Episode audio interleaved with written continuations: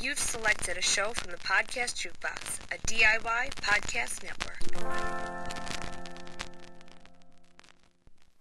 This episode of No Love Lost is brought to you by FredsBS.com. That's Breads and Spreads by Fred. Guys, I don't know about you, but when I'm thinking about being tr- stranded on a magical death island filled with ghosts and others and polar bears, I guess, it makes me really grateful that I'm not trapped in that place and that I have to rely on food stuck in a hatch or anything like that. No, instead, because I live in Los Angeles, I can go to fredsbs.com and order delicious cookies and brownies and jams and blondies and ooh, for LA locals like myself, pie. Pretty soon there's going to be another um, pie recipe available for LA locals. LA locals also have the option of waiving the delivery fee and picking up their orders for free. But, uh, guys, regardless of where you're at, fredsbs.com is the best place to get all sorts of delicious great goodies and if you use the coupon code no love lost you're going to get 20% off of your order guys i highly recommend getting the brownies they're absolutely delicious and since father's day is coming up you might be able to go ahead and try a bs box a BS box is an assortment that Fred offers that's filled with all sorts of delicious goodies. So I highly recommend getting that if you have a gift to get somebody in your life. Guys, go to fredsbs.com, use that coupon code, and get yourself some delicious treats. It'll be well worth it. And while you're shopping online, why don't you guys also go head over to the Podcast Jukebox Network and buy some No Love Lost merch? Guys, we are offering No Love Lost t shirts and Crazy About Kurt t shirts. Guys, go to fredsbs.com, use that coupon code, and then go on over to the Podcast Jukebox Network and treat yourself to some fun No Love Lost merchandise. All right. Thank you, as always, for supporting our podcast. When you buy from Fred and when you buy merch from the store, you are directly supporting us. So thank you, as always, to everyone who supports us. Thank you to everybody who listens. Thank you, thank you, thank you. And on that note, Michelle, if you would be so kind. Let's go to the island. I would like to see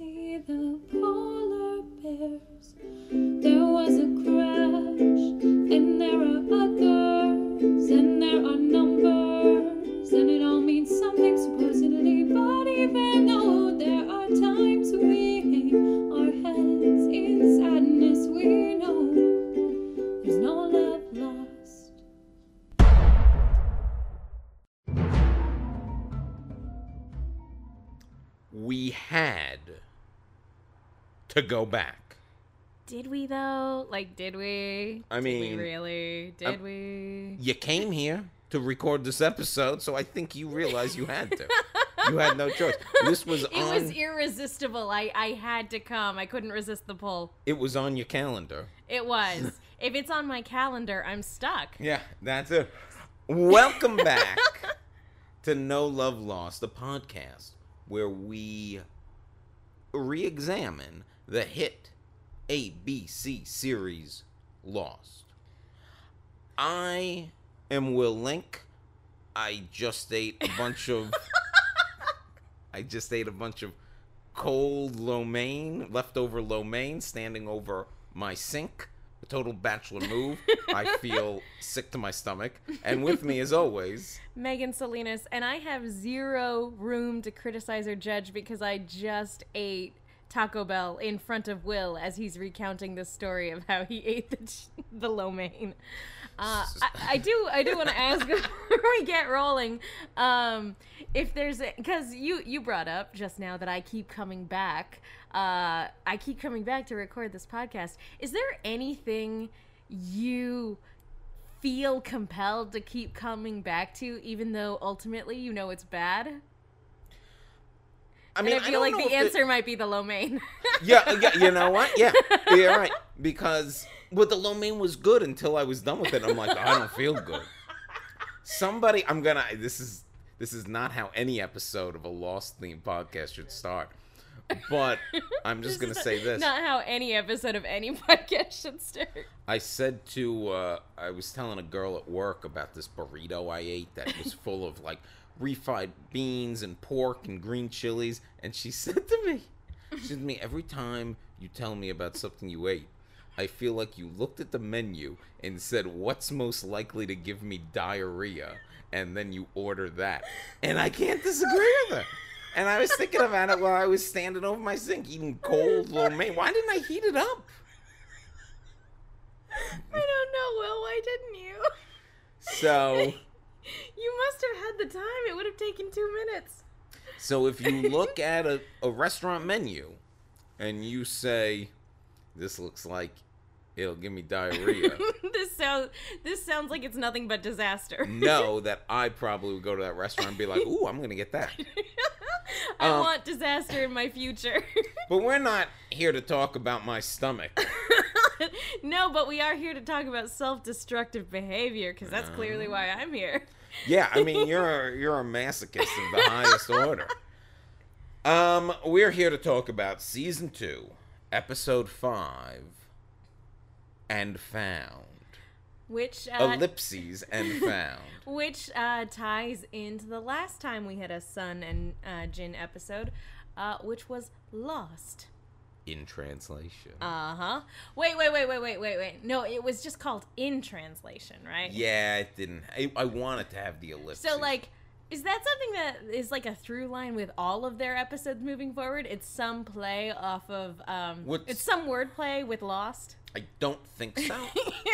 I imagine that that would run that bit would would run its course fairly quickly. but you know why this? I'm guarantee you this has the ellipses because somebody was like, "We fucked up by not doing dot dot dot in translation, so we have to do dot dot dot and found."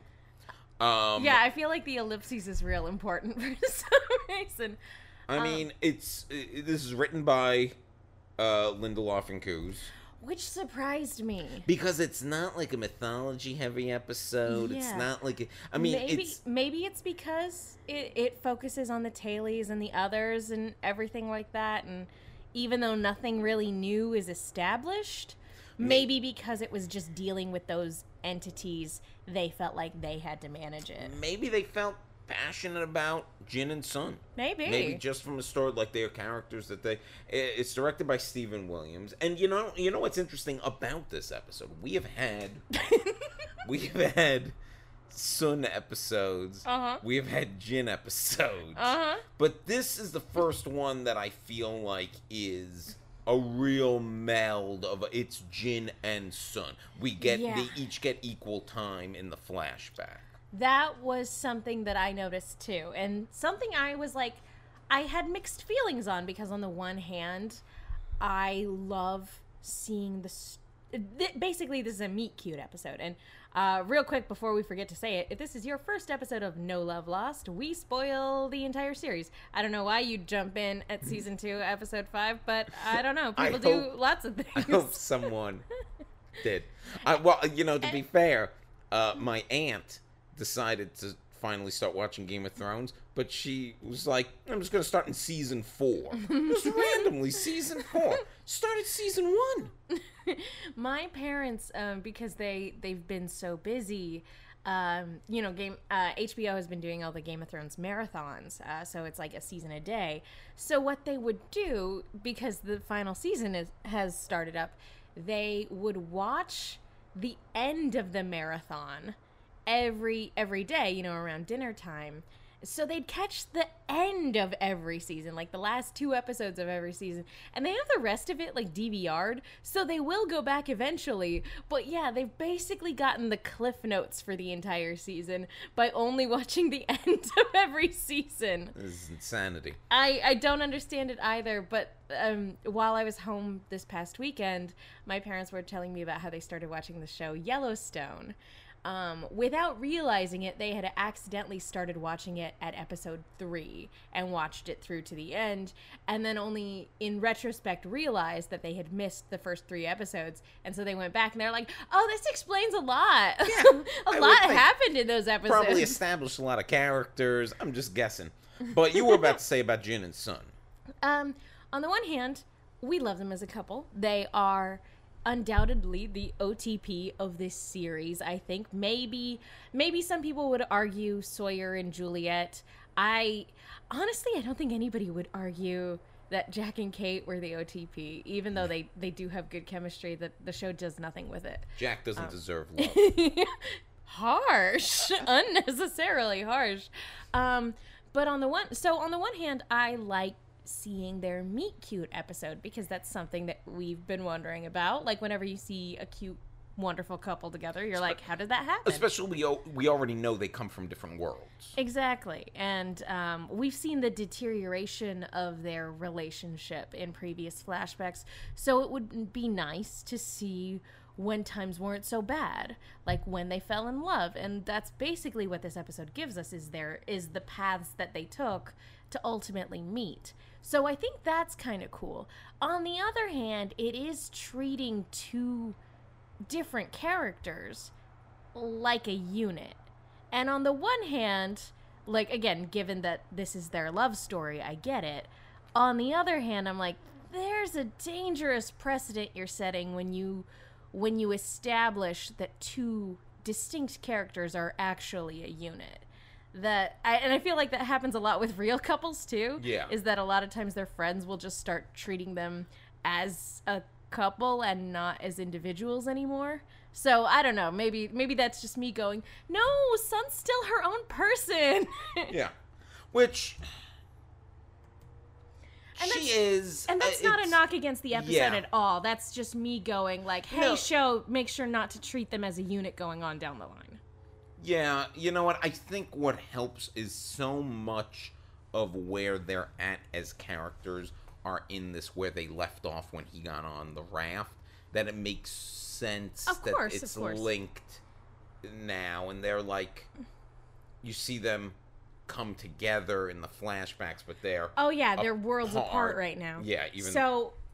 Contextually speaking, right here, it makes total sense. I just hope that the show, uh, because I don't really remember um, much outside of season two, um, I just hope that the show going forward doesn't treat them like a unit all the time. You know, I, I want each character to still have their own autonomy to exist outside of each other because that's just how couples should be in real life. Well, let's talk about this flashback. At the beginning of it, we see Sun is getting ready for a date, and her mother is talking about like, why couldn't you find a husband in college? Yeah, now we gotta get. a silver. What the heck, mom? She's gonna be a bronze before oh you know my it. gosh. Um, they they brought in a matchmaker to figure this out.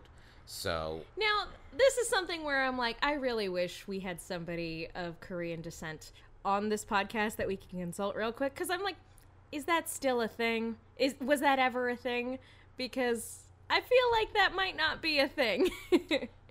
I, I think it probably definitely is a thing. I have no idea. I'll be honest. Um, I just know that like, when again, the, just in terms of like Western culture, in terms of the way we we tell Eastern stories, like you know the Disney movie Mulan. Love love that movie. I think it's a fantastic movie.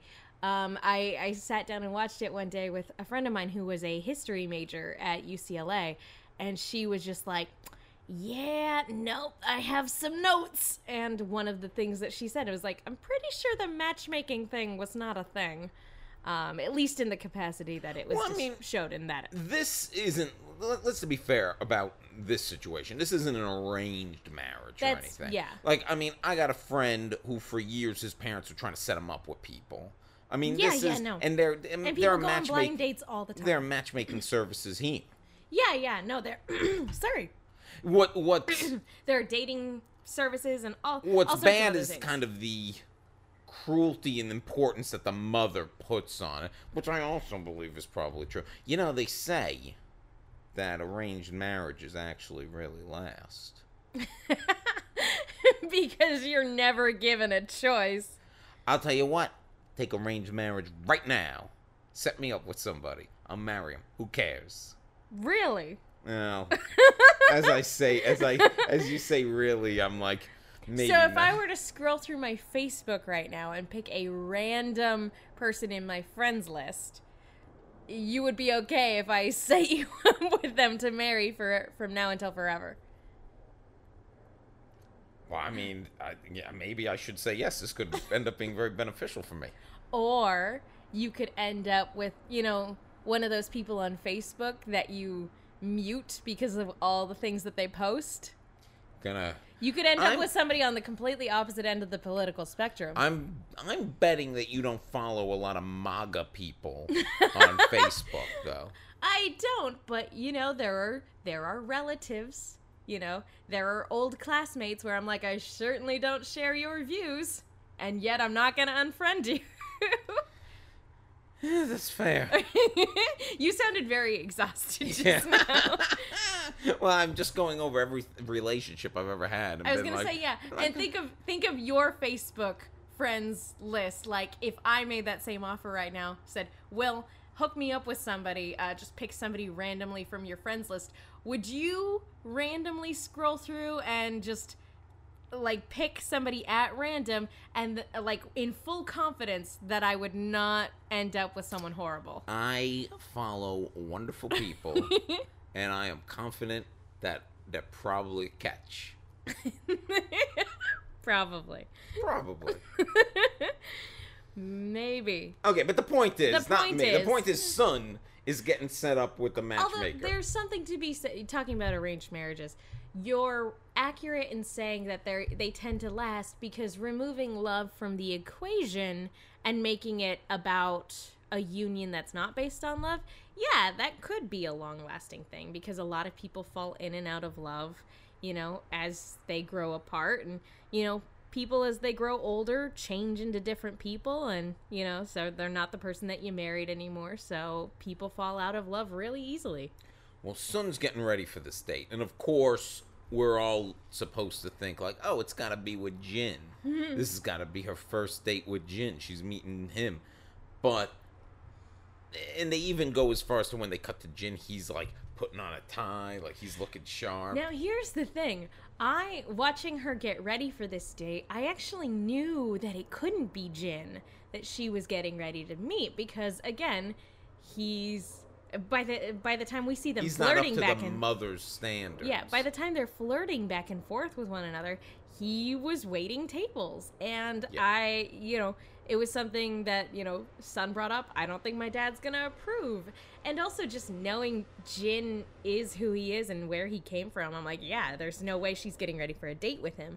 But Well- that cut fooled me Yeah. because it cuts to him getting, you know, straightening his It's- tie and everything like that. And I was like, maybe they are going on a date. it's one of those things that you know can't be true, but then it's like maybe. um, and then you're like, oh no, he's getting ready for a job interview, even though his friend, Roommate? relative, anyway, the guy who he clearly lives with.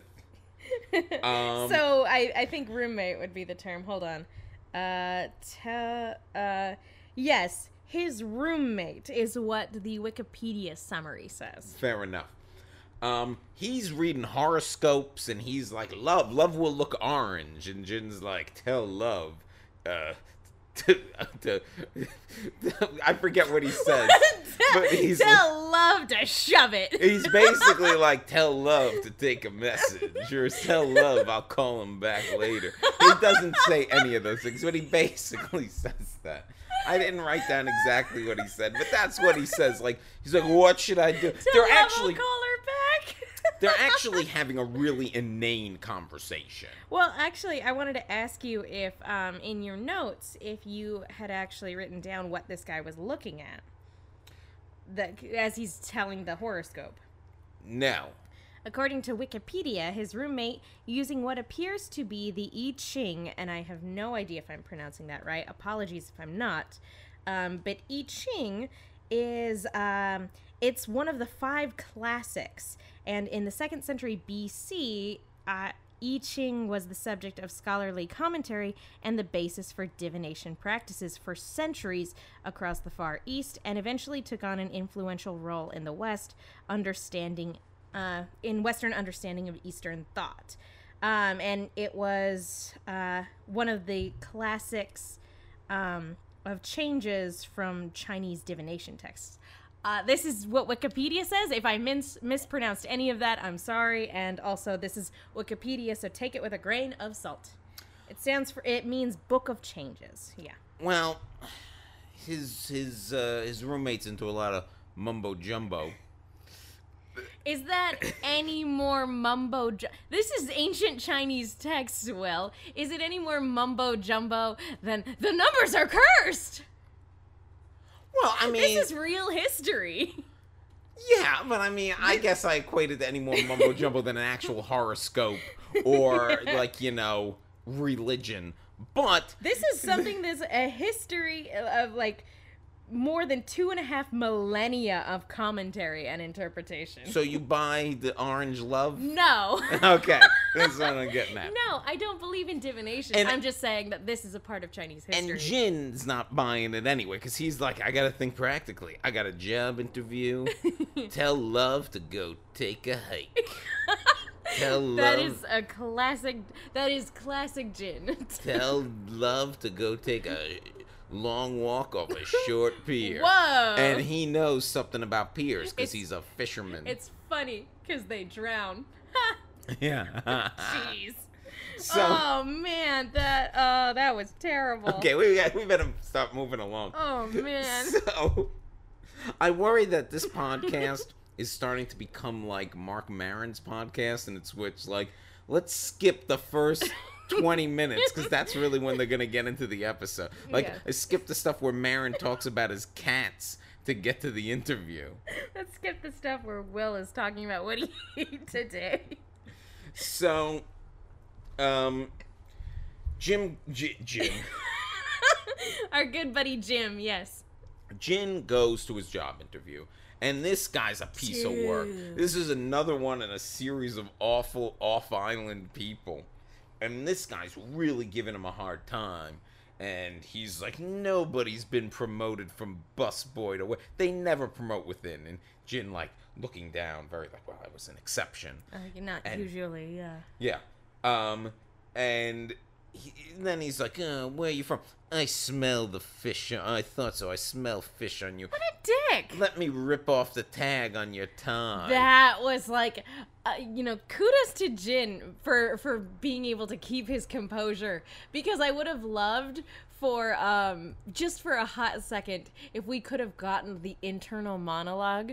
You ever you know wish I always feel like it's better for a show to do show don't tell, you know, narration is a crutch. But there are times where I would love the internal monologue of certain characters in certain situations because I'm sure if we had gotten Jin's internal monologue at this moment, it would just be screaming. Just But l- "Ah, when, luckily, the guy gives him the job. If he had ripped that tag off the time, and then said, him, the, "Get out of here." Oh man. but he gives him the job, but he gives him one big piece of thing. Your job is to not let people like you into this hotel. Ouch.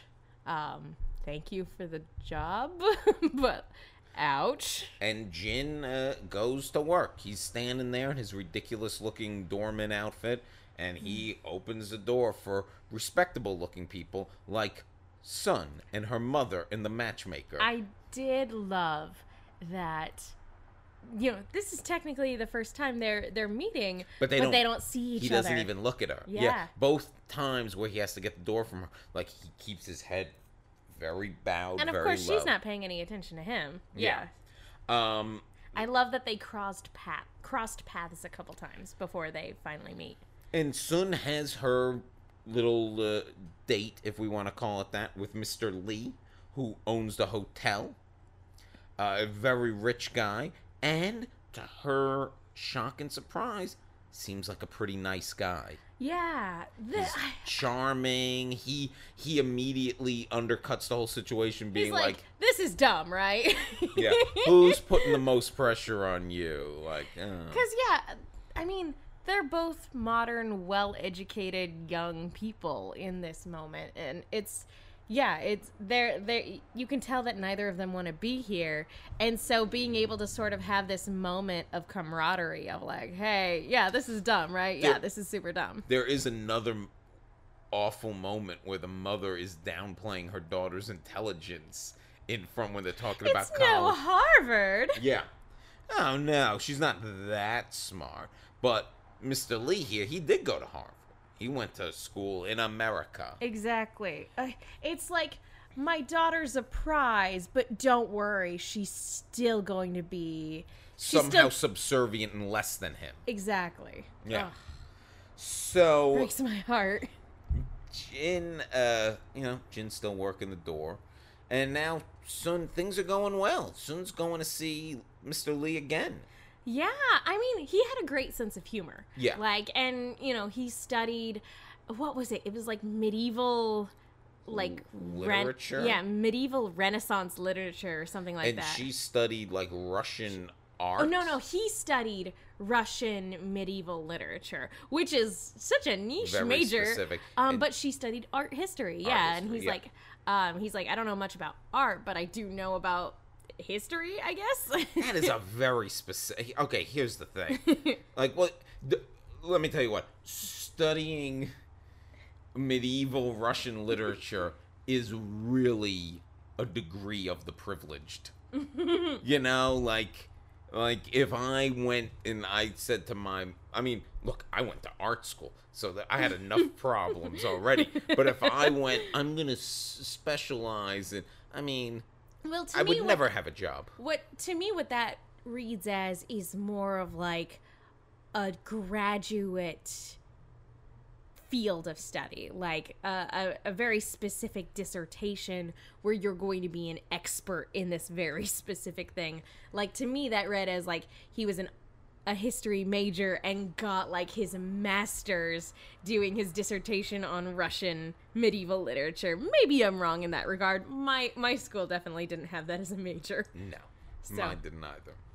Um, but she's gonna meet him again, and she's waiting in the restaurant. You could tell that she is actually excited. Yeah, because again, I think just she was surprised at all that they were on the same page, and he, you know, lit, just having an interest in literature. I think she's like, oh, you know, we we can both be on the same page because even though uh, literature and art are very different, they're both sort of components of the same thing in this creative expression you know so i think she's like hey like we get we seem to get along well we both think this is kind of ridiculous we're both having fun with this They're situation both young, attractive people. That helps too. It's like she wasn't set up with some troll. yeah You know, it's well, 'cause you, you, know mean what? the internet trolls right yeah, here's the thing. It's like I'm I'm when I say like yeah, I could go for that arranged marriage. In my head, I'm being set up with like Sun. You're being but set in up with Sun. reality, I'm getting set up with like you know, you know, I'm getting set up with like Cloris Leachman from Young Frankenstein or something. I don't know. I tried to think of somebody who's like weird and unattractive. he was my boyfriend Yeah. sorry will she's unavailable Yeah. she doesn't have time for you Yeah.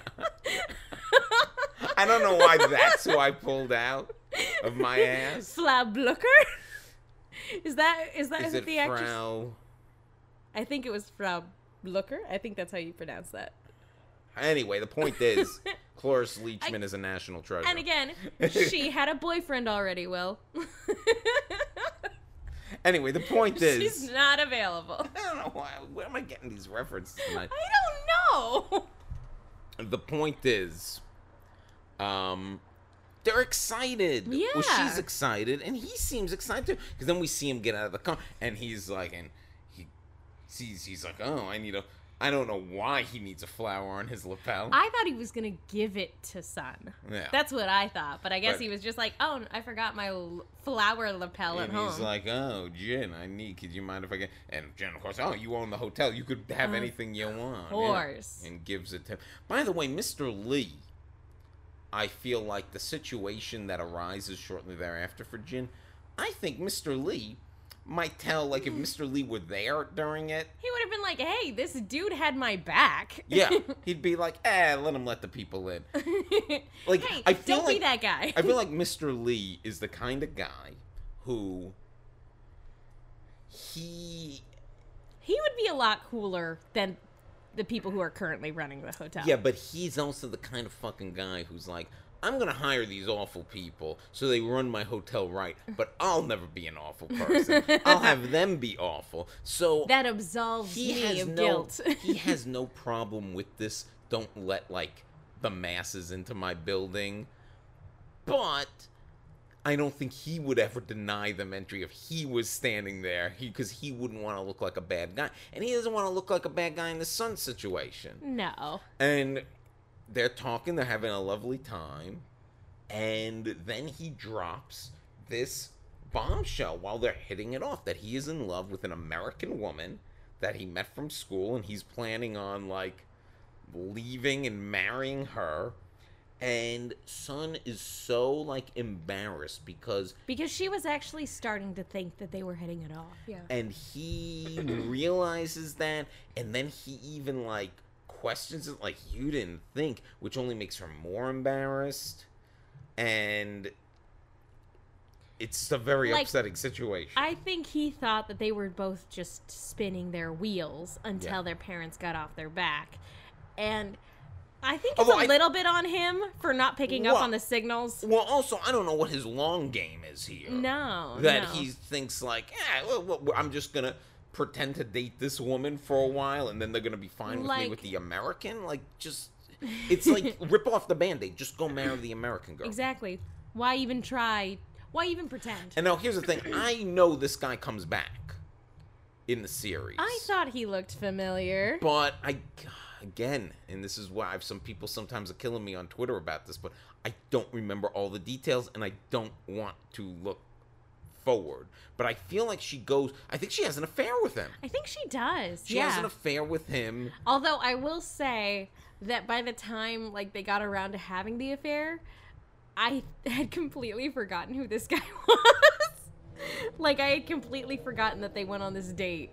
Uh, but watching it again, I was like, "Isn't that the guy she has an affair with later?" Am I remembering it wrong? I don't know. And guys, don't correct us on Twitter. This is a journey. It's fine. It's a weird journey in which we know the destination. We've, we've experienced the destination. We've just forgot a lot And of also, the moments along I'm the a little bit of a hypocrite for saying, "Hey guys, spoiler alert! We're gonna spoil everything," and then yelling at people on Twitter, going, "Hey, don't spoil us for this thing Don't we've already seen." show we've watched already, and we want to have a discussion with you. About it. We're we're look we're We're a very weird podcast. we're very difficult hosts. Tell us what you think of Lost. Don't tell us that. you can tell us. I don't care. Yeah, it's tell me anything. I don't, know. I don't really. I just I feel bad, like because I swear to God, No. ten years ago I knew every little detail. It's it's a bummer because we want to have this informed discussion, but also this this is a journey that we're taking. We're we're going on this journey of rediscovery because Yeah. I'm trying to see what it was about this series that I loved to begin with. And you're, I mean, you've visited this series several times, but never to the, I think, nitty gritty degree that we're, doing it now, looking yeah. into it. Like, I don't think you ever watched previously and took notes before we started doing this podcast. So, guys, there's stuff that we've forgotten. As new shows like Game of Thrones pop up, that's information that has to get stuffed into our heads, and old information about old shows has to leave our brains. Right now, I can tell you everything that's happening in the whole history of Game of Thrones. But I bet you five years from now, I'll be like, oh, what was that guy that Lord Danny? Friendzone, what was yeah. What was that guy that Danny was sleeping with back in Meereen? What was his name? Something with a D, I think. And, uh, Daryl? Was yeah, it Daryl? yeah. Was it? I think it was Daryl. It was Daryl from The Walking Dead. and it's funny, we're talking about Game of Thrones, and by the time this episode airs, Game of Thrones will probably be probably over. just be over. And I'm gonna throw a wild guess and say Sansa's on the Iron Throne. Hell yeah, I'd be down with that. Go Sansa. But that's our Game of Thrones podcast that me and Megan are gonna start ten years from now. Um, be sure to come back to the podcast Jukebox t- Network in a decade for our Game of Thrones podcast.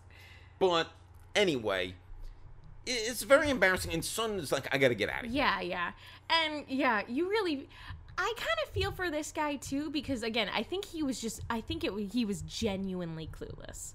Um And so I feel like he probably feels bad right now, but I feel worse for Sun because she's she thought that there's somebody that understands. There's somebody that understands. And he even says at some point in the conversation, we can finally be free.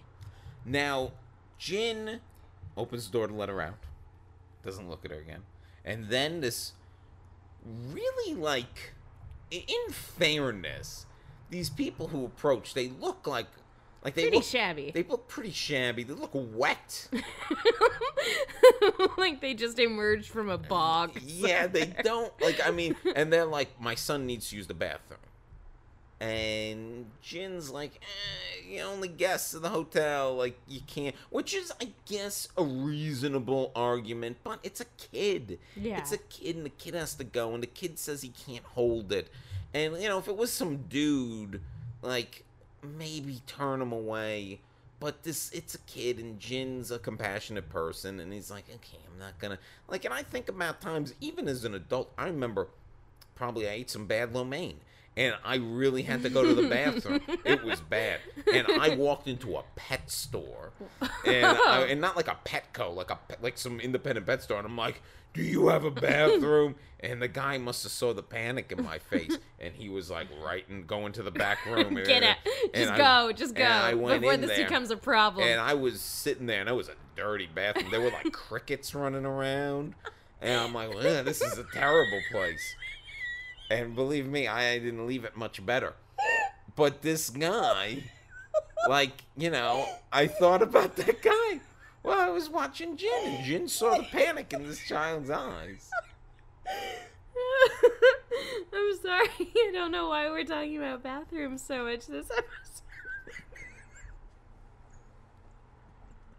um, well, the point is, is that we've all been there. We've all had bathroom emergency situations. I'm, I'm losing it to seven. I apologize, Megan. it's okay. Um, but we've all we've all been there.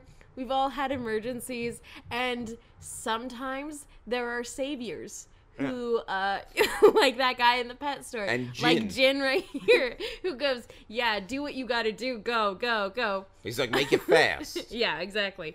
Um, But it just so happens his mean boss is coming out of the hotel at that, At that exact, exact moment. moment. And he's like, What did I say? But also, the boss, like, you'd expect the boss, like, like- you're fired. He's like, This is your first warning. Well, here's the thing. Here's the thing. I'm like, okay, on the one hand, you're like, yes, you don't want. I don't know why this episode got so gross, but like, yeah, you don't. Yeah, sure, you gave him the order of like not to let any riffraff in.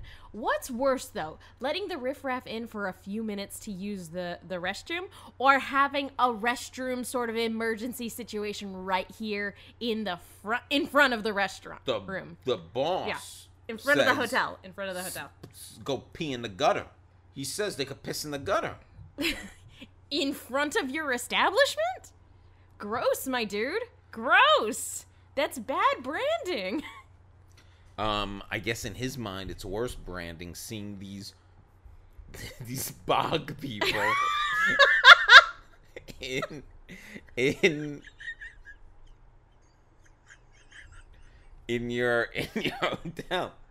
Here's the thing: we're only on season two, episode five, and I'm starting to realize this podcast is going to be like a series of our descent into madness. By the time we get to the end, we won't know our own names. nope, I've already forgotten. Who Um, am I? But Jin, to, Jin is a stand-up man, a man of principle, and he's like, I quit, Fuck it. I leave. Good man. He- this was so great. Hands him his uniform, and takes off. And I'm, Jin out. I am a big fan of people. I love when people just quit and walk out. I wish that's something I could do with my job. I admire people who just like, I'm gone. I remember sidetracked again. I remember I was at a hula hands as a kid Uh huh. and the waiter there was a waiter and I Oh, saw whoa! You got to see this happen?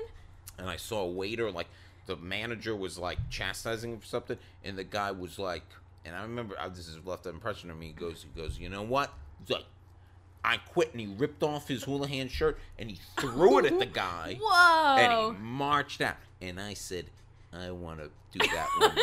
I want to be that guy when I grow up. I think about that guy every all day. my jobs. Oh, so it's funny that you bring that up because we have two episodes in a row where the main characters quit. Like this was Yeah. right after Hurley's episode where Yeah. he did the exact same thing. He's like, of, I'm out. of, lot of take this job and shove it. Um, so Sun is left. He's left the hotel. Now Jin's like, you know, he's in a little bit of a Crap. what am I gonna do position. He's walking by the the docks, by by the river, and just like you know, he sees a very attractive woman walk by. and she's not a lady in red, but she's wearing orange. She is wearing orange, hence maybe uh, the mumbo jumbo was for real. and he kind of turns to check her out, as you do. But because he does that, who does he bump He's into? not He's not paying attention. attention. Bumps, boom, right into Sun. Perfect meet cute. Excellent meet cute. Yeah, so good. He was checking out another girl, got the better girl. Found the love of his life that way. So that's the adorable flashback. Mm-hmm. Now let's get to the island stuff. And Less adorable. well, it's funny because if you were to ask me what's the A story, what's the B story, I would say that the B story is Sun looking for her wedding ring because the stakes aren't gigantic in Yeah, it. exactly. But it's the one that's linked to the flashback. So let's talk about it first. Now, here's the thing. When I realized what the crux of this island stuff was going to be, I'm not going to lie. I had like this, I had a huge eye roll moment. I was like, really? That's what this episode is going to be? Uh, Sun looking for her wedding ring? Because I was like, this is going to be like sitcom shenanigans. This is going to be sitcom Well- shenanigans, only not as funny. Well, I wrote down it becomes the Sun Show with special guests because it's very uh, episodic into how she like we have a Sun moment, and it feels like, and maybe this is why Lindelof and Cuse wrote this episode because it feels like we have all this legit, weird, creepy action on the other side of the island in the tail section. And we need that stuff to catch up to our our main cast. And they have to spin their wheels a little bit. They have to find something that we get to feature all our favorite characters, but it can't like their It's story. also their sto- simple yeah, and straightforward. their story can't advance too far because it's not really gonna super advance until we meet we merge these groups and i think maybe they bring in the heavy hitter writers the the, the showrunners because they're like okay this is tricky we'll we'll be responsible for this it's not quite filler, but you do, like you said, there's a balancing act here in terms of how you disperse information, how you get all the cast members that you need to get into here. Um, I, even though I rolled my eyes when I realized what the crux of this episode was going to be, and yeah, it is a little bit like everybody comes to Sun to do like a two minute comedy bit uh, that sometimes works and sometimes doesn't. Um, and then and then they leave and somebody else interacts with her instead. Like it's a little bit of a revolving door of characters, but I will say that by the time we got to the end of it, I was like, "Oh, okay." Like I I wasn't quite sure how I felt about it until the end. it's an emotionally satisfying conclusion and and honestly, in terms of like story beat stuff, like there's really something to where the ring ended up being and why she couldn't find it. Like there's really something Yes. kind of substantial not- there. There's something in the subtext. it's too. not wasted Yeah. Um, well, let's just hit some of these beats. Uh, Sun can't find her ring. She's freaking out. Uh, understandably. So the first person who sees her, like, rummaging through stuff and losing it is Jack. And Jack tells her a horrible story. yes. About how I once lost my wedding and couldn't find it anyway. I took apart the pipes in the house I took it, and she's like, oh, what'd you do? And goes, Yeah, I had a replica made. And it's it's one of those things where it's like, I'm starting to see why you're no longer married because you lied to your wife. you actively deceived her. What did I say about Jack? Doesn't deserve love. Oh come on, he's just his, he's just his own worst enemy. I don't think he doesn't deserve love. he just needs love. somebody to tell him when he's being an idiot. I yeah, you're right. Um, But yeah, it, it was it was exact. I love the look on Sun's face when he's like, "You want me to help you find it?" Like after he tells her this horrible story that ultimately doesn't have a satisfying resolution because the his solution was to lie. yeah, his solution's to lie, and also it's to go to like a fucking jeweler. Guess what? They don't have on the island. a jeweler. Yeah. And it's just so funny because his solution was deceit and and it showed how little that ring actually meant to him. And that marriage. Yeah. It, it really does. And so just when he's like, Do you want me to help you look? She's like, I'm cool, thanks. cool, cool, cool. I'm good. You do your doctor thing, Jack. I'm I'm I'm set. I'm set. I'm good. I'm good. But then Hurley, admittedly, has a little bit more of a practical idea. I think he becomes convinced that Vincent ate it. because he's like, "Hey, let's retrace your steps," which again, a practical thing when you're trying to find something that you've lost. So, part of that was that she and Shannon fed the dog. And so he's like, "Ah, there you go." like he's Yeah. Hercule Poirot. And he's like, "I've solved this mystery." And it's not a bad theory though. But then it It's leads to them the worst. watching Vincent take a crap or waiting for him to take a crap. Real gross. Real gross. Yeah. Not fun. Not fun. Not a fun way to spend the day. So she's upset. She's tearing apart her garden looking for. Which that was bum. That was a huge bummer because that's something that she cultivated and made, and it was growing. And And Locke comes across and is like, bad day. and they start this to talk. fucking guy. And then she says something that's insane to me. She says to, about Locke, I've never seen you angry. And then he talks like he never gets angry. He gets angry all the time. He was angry two episodes ago. this is why I'm really surprised that this was a Carlton Cuse and Lindelof episode. Well, I guess in fairness, Sun never maybe sees him angry. Well, no, she did see him angry when he wanted to go back to the hatch. She seen him angry on the beach. The episode with the burning of the raft, he came out yelling at everybody. Which, he to be yells fair- at everybody all the to time. be fair, that was when a raft when the raft was burned. That was a really intense situation. So I get it if like that's the only time she remembers seeing him mad. No, she and says she never sees him mad. yeah, that's it. I, I don't know why I'm trying to defend this show right now because I'm supposed to be the heel. Why are you drilling down on this and I'm defending it? This is weird. I'm just going to go ahead and say you're absolutely right. This episode is garbage. no, no, no.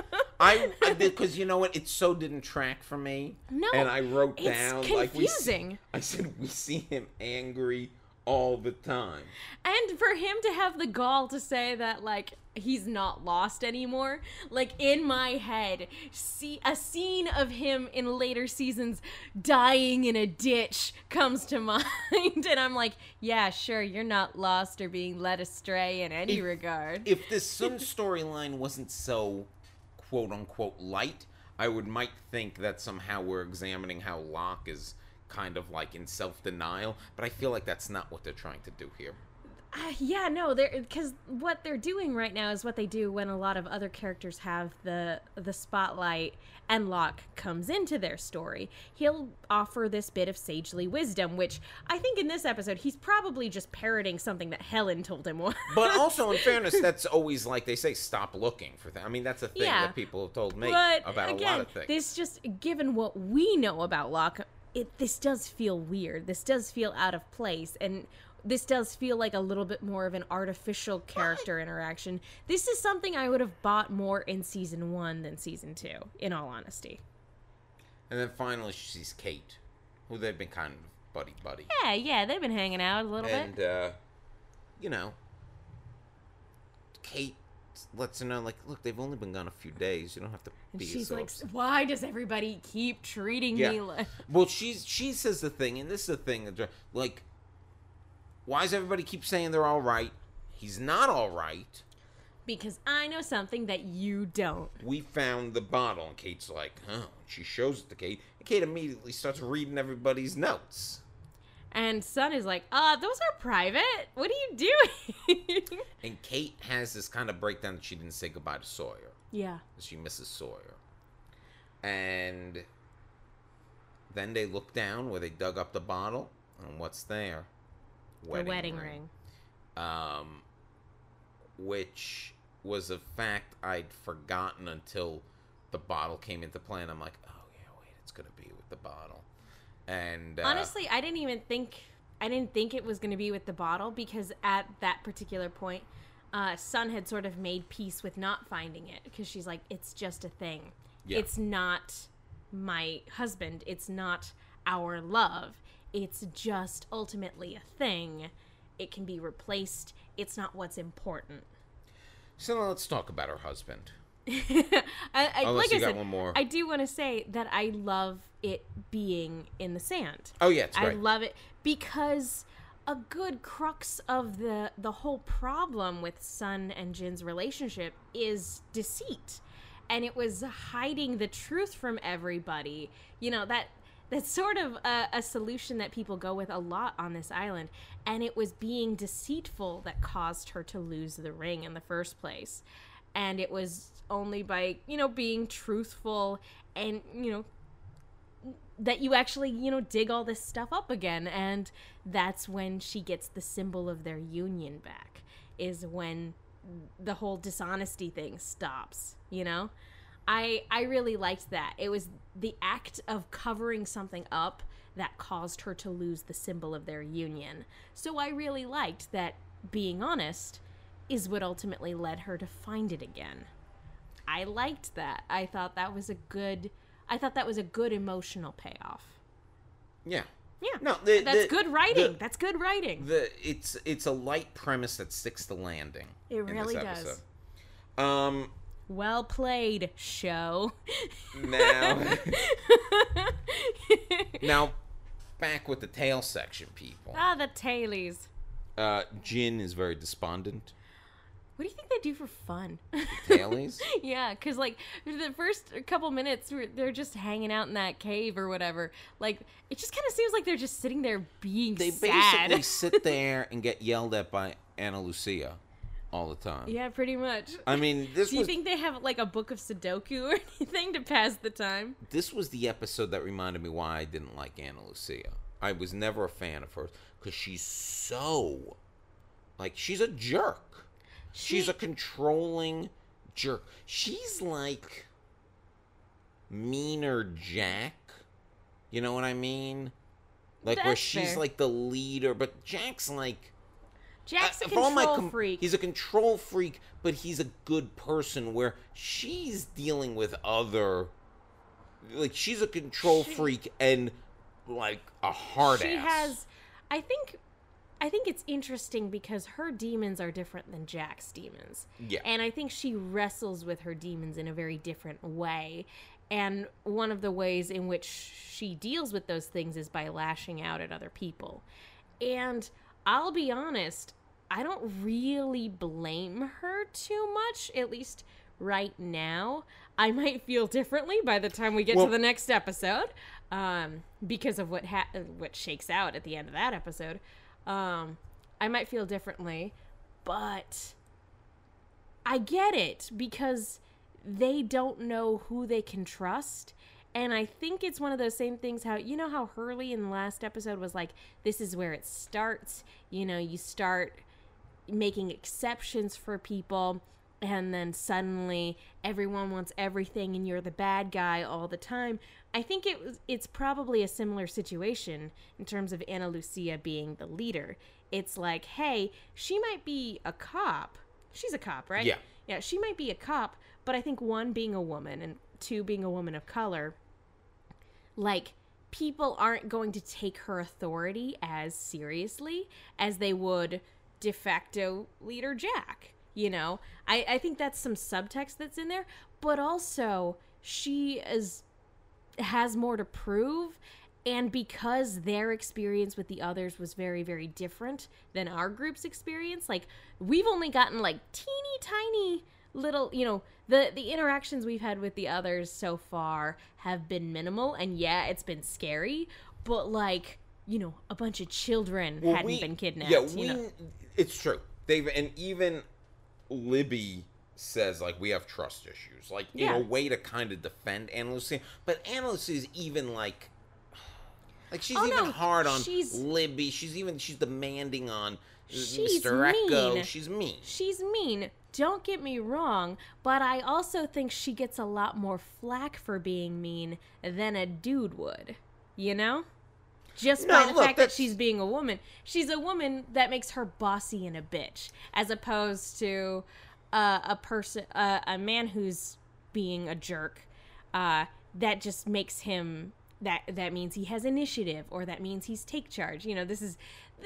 It's funny because like I'm thinking of the jerks on our main cast, and it's like Sawyer can be a jerk, but Sawyer's not trying to be a leader, That's which I think is a difference. uh Locke and Jack definitely But- have their moments But I guess. I guess you can say that Ana Lucia, because of who she was, by default had to take that leadership She role because it's not going to be. Bernard, it's not going to be Eko. Like No. she had to. She although had Eko to. could probably be capable of it, but he's dealing with his own other And issues. and to be fair too, just being a police officer, I think that comes with a different realm of experience than I mean, as both a as a cop and a doctor, both people see their fair share of death, but I imagine being a cop makes you a very very hard per or it has the potential of making you a very very hard person.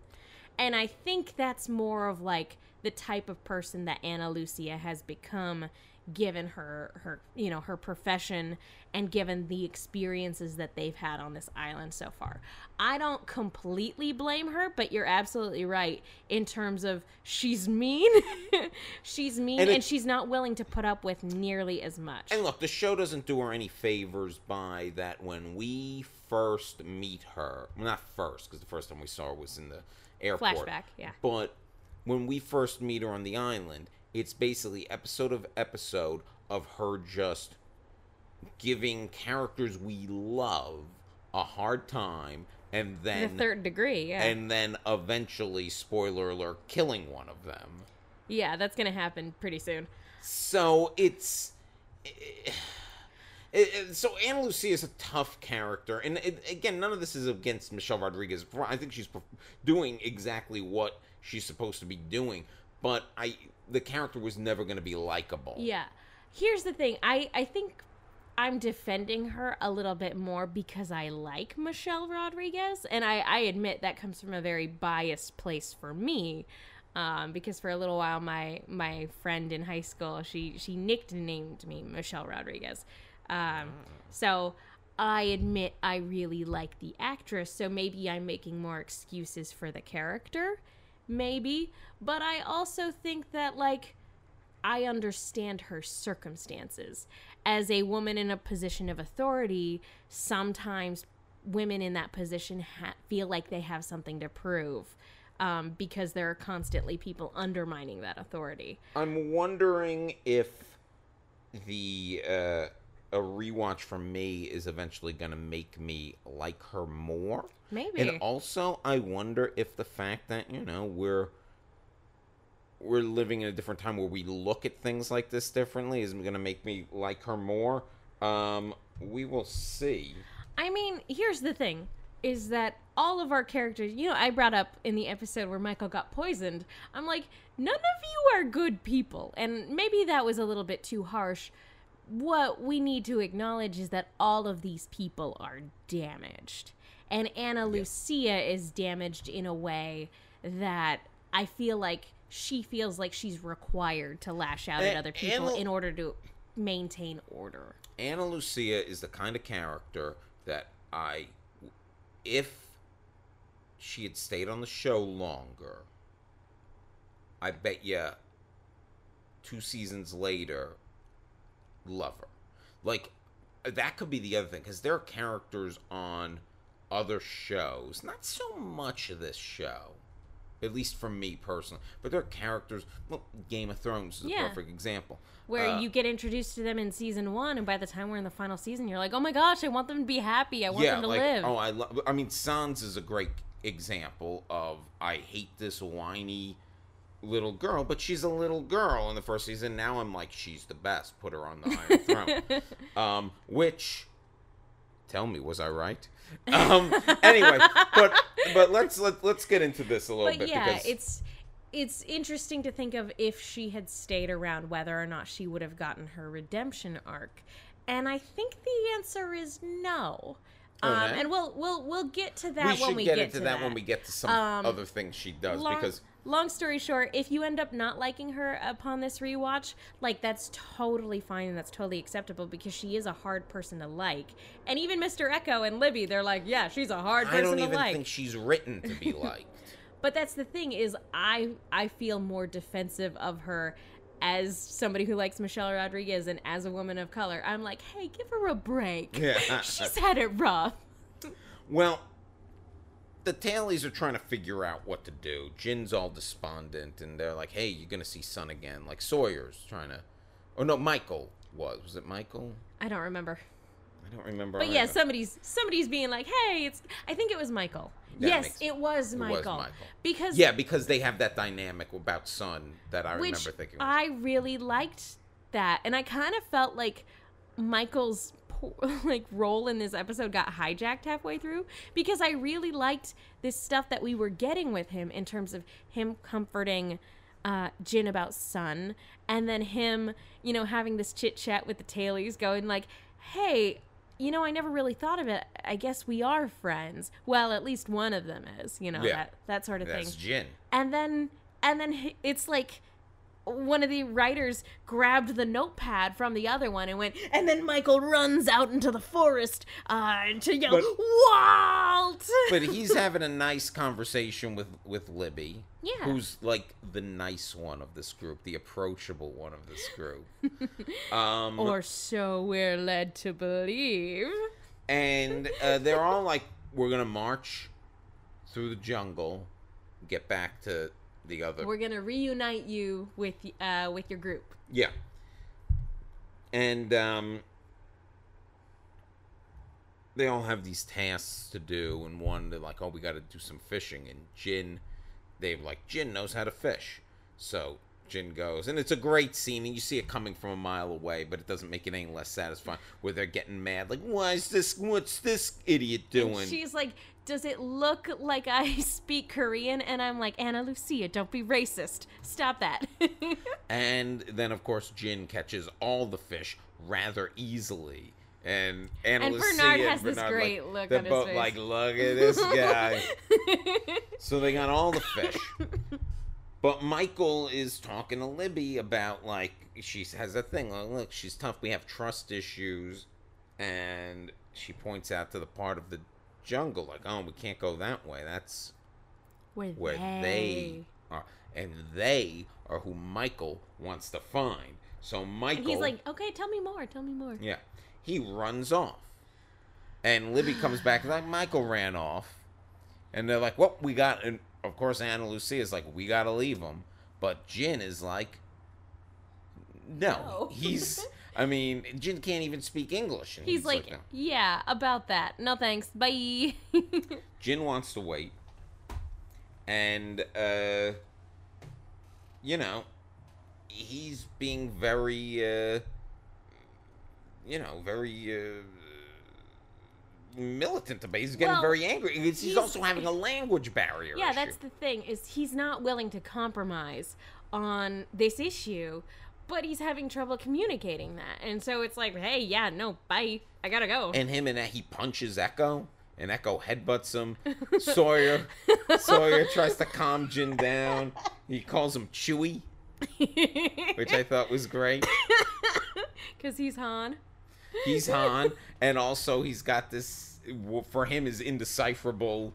Uh, Oh. I mean, right? Isn't that what the joke is? I don't know. I thought the joke was that nobody could understand him. Yeah, because because Chewie's just going around like, I, I can't do a Wookie. And Please don't try Yeah. again. that was And- a terrible impression. And- Never do that again.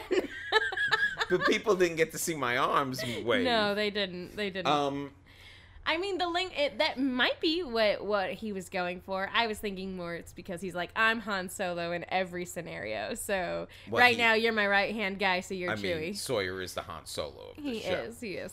Um, but uh, Eko is like, no, I'll go with them. We're gonna find his. We're gonna find his friend. That's how Mr. Eko makes friends. Yeah. He gets into a fist fight with someone, and then he's like, "All right, we're friends now." And Eko is helping Jin. Yeah. They march off into the jungle together, and Eko is someone who's very well suited to have a conversation with somebody who can't speak the same language. Like he's he's patient about it. well, he's also from a different country. yeah. Yeah, and and uh, I love this is the first time we know Mr. Eko's name. This is where we first get introduced to him, and I think is it Sawyer that has like this weird reaction, like Mr. Eko, like what kind Yeah. of a name is that? Yeah. So so it's funny that Mr. Eko is paired Eko is paired up with the one person who's having trouble communicating. So yeah, like you said, he's he's well suited to uh, to be paired up with Jin right now. And he goes. Uh, they go off into the jungle, and they, they talk a little bit about. He asks Jin about his wife. He's like, "Are you married?" You know, and then they're Mr. Eko's trying not to get him to go like one way, Or another. and gonna find you. and well, what Jin you, you, finds you. is is a dead body yeah. of someone Like, like, a, a boar comes barreling out of the jungle, and Jin loses his footing and he tumbles down this hill. And not only does he find a dead body, he finds a dead impaled body. and Eko comes and says this was good one. Like this is a guy, but he was one of them. Yeah. He's and ano- another. Jin was like, others? yeah. Yeah. Yeah. And we're gonna get to the Goodwin storyline. I think in maybe two episodes from now. Yeah, I think it's two episodes from now because we have the next episode where it's a Shannon episode, and then the episode after that is where we get the Tailies backstory. And by the way, enjoy that Shannon episode while you can. Um, Spoilers. um, but then the others are uh, are coming, yeah. and they have to uh, they have to hide. Now, talking about bog people, these guys look more like bog people, right? Because we don't see any of their faces. They're We just, just see kind their of from dirty the feet. Yeah, this is weird to me. This is weird. Well, there's a me. lot of stuff about the others that at this point we don't realize is performative. That they're putting out an image that isn't really real. Is that what they're doing? Because I thought it was just inconsistent writing. No, there's a performative aspect to the others. Okay, was it always performative? I mean, you could. Okay, here. This is one of those lost problems of, and I don't necessarily think of it as a problem because I'm I'm gonna because I don't think this really matters. But were the they always supposed to be a performative thing? Maybe not. But uh, we don't. Maybe so. I mean, we have no way of knowing either we, way. What we see here is super, super different than what we see when we actually get to look at where the others are living. Well, and the what others are doing. living in houses. Yeah. The- and so, like, looking at this, I'm like, who is this performance for if they're not around everyone? Well, I oh, and look, but we know the others must have some level of resources because, like, when Ethan was there, he was dressed like everybody else. Like he wasn't in in in I rags. just sort of assumed that he raided someone's suitcase. Uh, the others, we know they have a boat. Yeah, yeah. They've got a boat and uh How much do you know about boats, Will? But I feel like they go out and they put on this act because they're strangers on the island and they don't want them to know the resources they have, the things they have. What else is going on. I mean, that's what I assume. Maybe don't put on a show then. Maybe just keep to yourselves. Yeah, I mean, but I, I, feel mean, like that's a lot more effective than randomly roaming the island. Well, don't they kind of keep to themselves? I mean, well, okay, look, they embedded people in the thing, and they have certain goals that won't allow them to keep to themselves to a certain point, like they wanted to get Walt. You know how we were saying Twitter, don't don't correct us because this is a, a, a journey of rediscovery. I take that back. 100% someone please explain to me what this inconsistency was about Mr. Friendly, his beard isn't even real. that's right that was all fake They're putting on a show. weird oh what is I mean, I don't think? I don't think it's an inconsistency. I think you want to like you. Oh, Dave crashed on the island, so we're gonna let them think we're like a bunch of heathens who live on this island It's and don't have a washing machine. It's just But- weird. It's just weird. But to and me, I think it's- that prote- I think they feel that protects them from. And look, they have they have they have all sorts of protections. They've got a whole like uh, oh, what is it called? But they got that whole barrier you can't even cross at a certain point. Yeah. I mean, that uses like sound waves. I think I can't remember. I don't infrasound maybe. I don't know. I don't know. I just I think it's weird. I think this is one of those things where the writers were putting it out there and I don't know. Maybe it was always meant to I be think a it was always a- maybe it was always it meant was- to be misleading. But this feels I think it's a red herring. I think a lot of things with the others, and I could definitely believe that that was intentional because, I mean, what's more interesting, making the red herring of them being, or having them actually be dirty island people? See, I kind of I prefer any option that provides me with a better horror movie. I think uh, I think both could provide you with an equally good horror movie, and what, what, this isn't a horror movie. but I want everything to turn into a horror movie. Well, Well, they see the and the the one creepy thing that they lean uh, on for a while is you see a, a teddy bear, and Yeah. clearly a child is there, and this is what the camera really focuses. that's on. what it lingers on. See, this is why I'm like, whatever makes for the better horror movie, because this is trying to be creepy. This is trying to be off-putting and scary, and so I'm like, lean in, motherfuckers, do it, do the thing, and try to be less inconsistent. I don't know.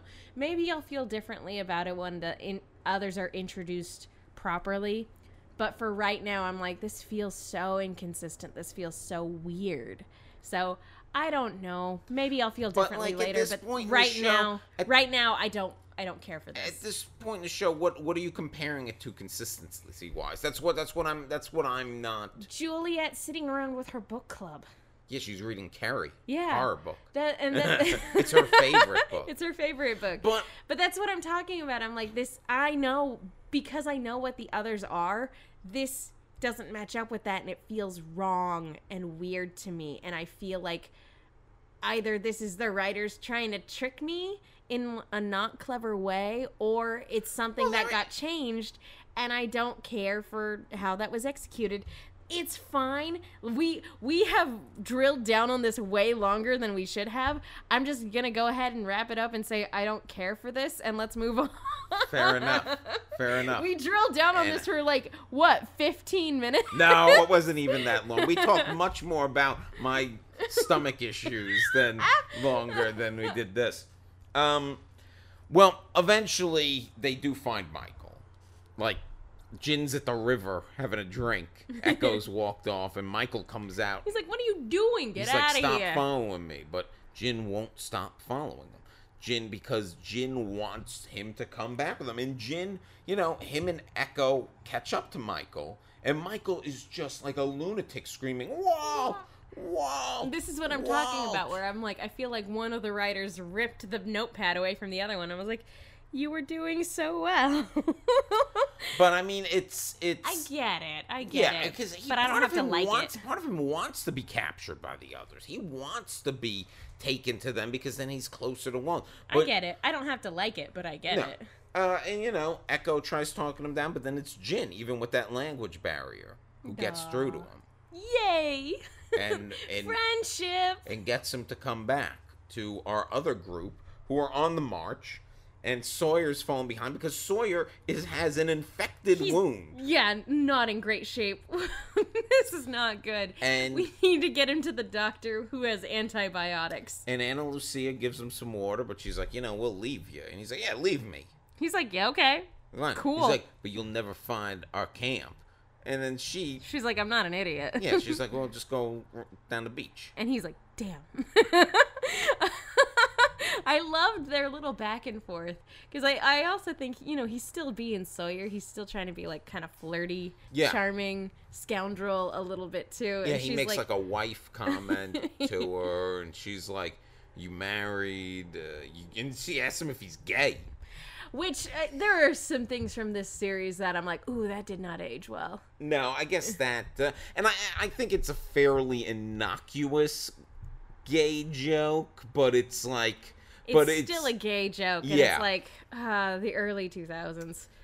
Yeah, I like it's innocuous to the point like I don't believe anyone involved in that scene is homophobic, but they don't realize that. It, it comes off Yeah. as very tone deaf nowadays. yes. Um, and I was rewatch. I'm rewatching the Spider-Man trilogy right now because uh, somebody, um, somebody I know on a on a different podcast I was on recently was like, "Ugh, Spider-Man 2," and I was like, "How dare you?" Spider-Man 2 is one of the great superhero movies. Exactly. And so I got all nostalgic and so I started rewatching the the Raimi trilogy and there's a gay joke in the first movie and I was like, "Ooh, that did not age well." Oh man. So yeah, there's I was like, I will definitely side with you if you do not care for movie number 1. Movie number 2 is fantastic and I will hear no slander Movie number film. 2 is I mean for a time I was like, "Oh, this is the finest superhero movie." It's still one of my favorites. Yeah. Yeah. It's uh, honestly it's it's prob- I think it's probably still the best Spider-Man movie.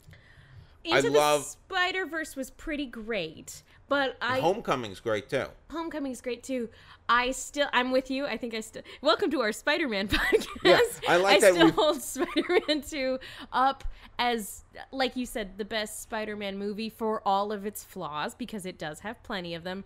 But I also, I'm like, if Into the Spider-Verse is your favorite Spider-Man movie, I'm not gonna fault you for that because it's incredible. Uh, before we wrap this up, uh, what's the gay joke in Spider-Man? 'Cause I'm Um, not really- it it's been a was uh, it was in that um, wrestling match with uh, Bonesaw. Yeah. He's like, "Oh, that's a cute outfit. Did your husband give it to you?" And I went, "Ooh, I do. I do not care for that." Oh yeah, I remember that. yeah, and I was like, "Ooh, that certainly feels like a joke from 2002." The Macho Man, right? Yeah, Yeah, Randy Savage. That's the one. to- Ooh, yeah. Bonesaw's Bonesaw. ready. that was my terrible. I, I shouldn't have gotten you for gotten on you for making a bad Chewbacca impression because I certainly can't do a good Randy Savage. So Megan, what is your Man in Black for this episode? You know, again, this is a pretty straightforward, good episode. Um, and I'm gonna go ahead and yeah, just I mean, just because we were just talking about it. Ooh, it's a tie between Michael's inconsistent behavior, going from like, hey, we're gonna continue on with all the character development, and then immediately make him regress. I'd say it's a tie between that and just how I feel about the others. It's interesting because now we're starting. I think we're slowly getting to the point where we're going to be fighting. Yeah, yeah. Because, because I feel like I feel like there you're seeing consistencies where there are no inconsistencies. well, Are you is what- gaslighting me right now? this is all. Is that what this podcast is? Is this just an elaborate way to gaslight Megan? Oh man, what Um, did I sign up for? But since we were talking inconsistencies, um, it's a much smaller moment, and I think a pretty forgivable inconsistency. But because overall this is such a pleasant episode, honestly, I think that's a good word to describe it. yeah, Um, there is that weird inconsistency with Locke where Sun Yeah. is behaving that's uh, weird. to like she's never seen Locke lose his damn mind at everybody and yell at them. And and look, guys, we get it. Writing a television show is hard. It can be hard for even the creators to keep everything straight, especially because they're not writing every single episode. Uh, it can be difficult for the showrunners to. Especially when you're dealing with a little thing. network show. When you're dealing with a network and with such a large ensemble cast, it's super easy for things to get lost in the weeds. We get it. It's fine. We're just looking at it from we're doing a podcast and we're really diving deep into this show. So, yeah, we're going to pick and and this is a solid episode. So forgive these nitpicks. We have to pick a man in black. Uh, who's your Jacob? I'm gonna say finding the ring. Honestly, That's a nice beca- one. Because, uh, like I said, for for a plot line that had me rolling my eyes when the episode started, to make me go, "Oh, I." It was one of those things where, as you can tell, there are going to be lots of moments in this podcast where I don't trust the writers to know what they're doing, and I don't trust them to take me on a particular journey. But this was a time where I didn't trust them and what I got was a really well written, good emotional payoff. And not only is the emotion there, but the subtext and substance is there too. So I'm like, oh, okay. So I was pleasantly surprised with, like you said, this sort of basic sitcom, you know, plot line that we get actually surprised me. So I, yeah, finding the ring. So again, well done, Carlton and Damon. This was really well done. Um, I'm gonna do one that we didn't really talk all that much about. Um, because I think really it's future episodes where I will like this more. But god damn, do I love Mr. Eko? And this Oh, is he's the best! this is the episode, the first episode where he's got like kind of a lot to do, Yeah. and he's talking, And he's not being- openly antagonistic either. He's not on edge. He's like yeah, and I actually mean, he was he apologized in the last episode, but this is the first one where like you see like Mr. Eko's humanity a little bit you more. see you him learn outside. his name. you and see him outside of Ana Lucia because he is. He comes off as like her enforcer, Yeah. and now it's like, oh, he's. He, there, there, there's a thoughtfulness to this guy. There's a I love so, him so and much. just like watching this, I'm like, oh, that's a character I'm gonna love That's and then why miss. I loved him so much. You start to see why we as an audience fell in love with him. And by the way, his backstory, his off-island backstory, is So one of my good. favorites. Oh my gosh. And I can't wait till we get. I'm getting this. goosebumps just thinking Yeah. about it.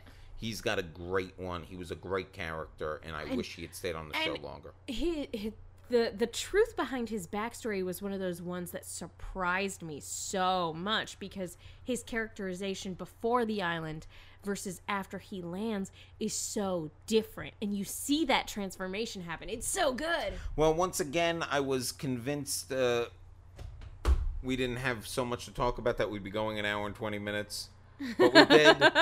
we we talked about Spider Man. We talked about the Iron Throne. We talked about me using restrooms at pet shops. It's been a journey for us, kind of like the emotional journey Sun went on looking for that ring. Um, so Megan, uh, tell the people where they can find you. Uh, you guys can follow me on Twitter and Instagram at the Menguin. That's T H E M E N G U I N. Tweet at me your favorite Spider-Man moments. Uh, I was recently uh, the the person I was talking to was Jay of the Story Geeks, uh, and that whole conversation is on their aftercast, which is available on their Patreon, because I was on their Marvel MCU Nerd Fight episode where I went to bat for the Winter Soldier as the best MCU film uh, against Infinity War and Captain America First Avenger. So go check that out. That's available on iTunes. Uh, go check that out and hear me go to bat for uh, what I still maintain is the best movie in the MCU prior to Endgame coming out. I don't know. We'll see how I feel by the, by the Oh, end of- everyone will have seen Endgame. Everyone will have This seen is the thing being a few weeks ahead. Everyone Yeah. will know who's on the Iron Throne, and everyone will know what happened in Endgame by the time they listen. It's going to this. be a literal different world by the time this week is over, right? Or by the time this podcast comes out. Yeah, by time this week is over too. Yeah, both of those things. Um, I'm also a member of the Rooster Team, where me and my cohorts talk about uh, Red versus Blue and Ruby and Camp Camp and Nomad of Nowhere, uh, everything Rooster Teeth related. Uh, so check that out on Anchor and iTunes, everywhere uh, podcasts are sold. Or not sold, because podcasts are free. I don't know what I'm saying. You can follow. We're losing our minds. Yeah. you can follow me on Twitter at the real Will Link, uh, and you can buy my book Crazy About Kurt. It's on sale at Amazon. You could buy it in paperback or on Kindle for real cheap. So you should do that, and then you should, uh, uh, you know, leave a, a five star rating. Do or, it. Or four star rating. But if you're gonna leave less than that, just don't bother. All the other buttons don't work. Yeah, Sorry, guys. It's just four and five. And until next time, see you in another life, brother.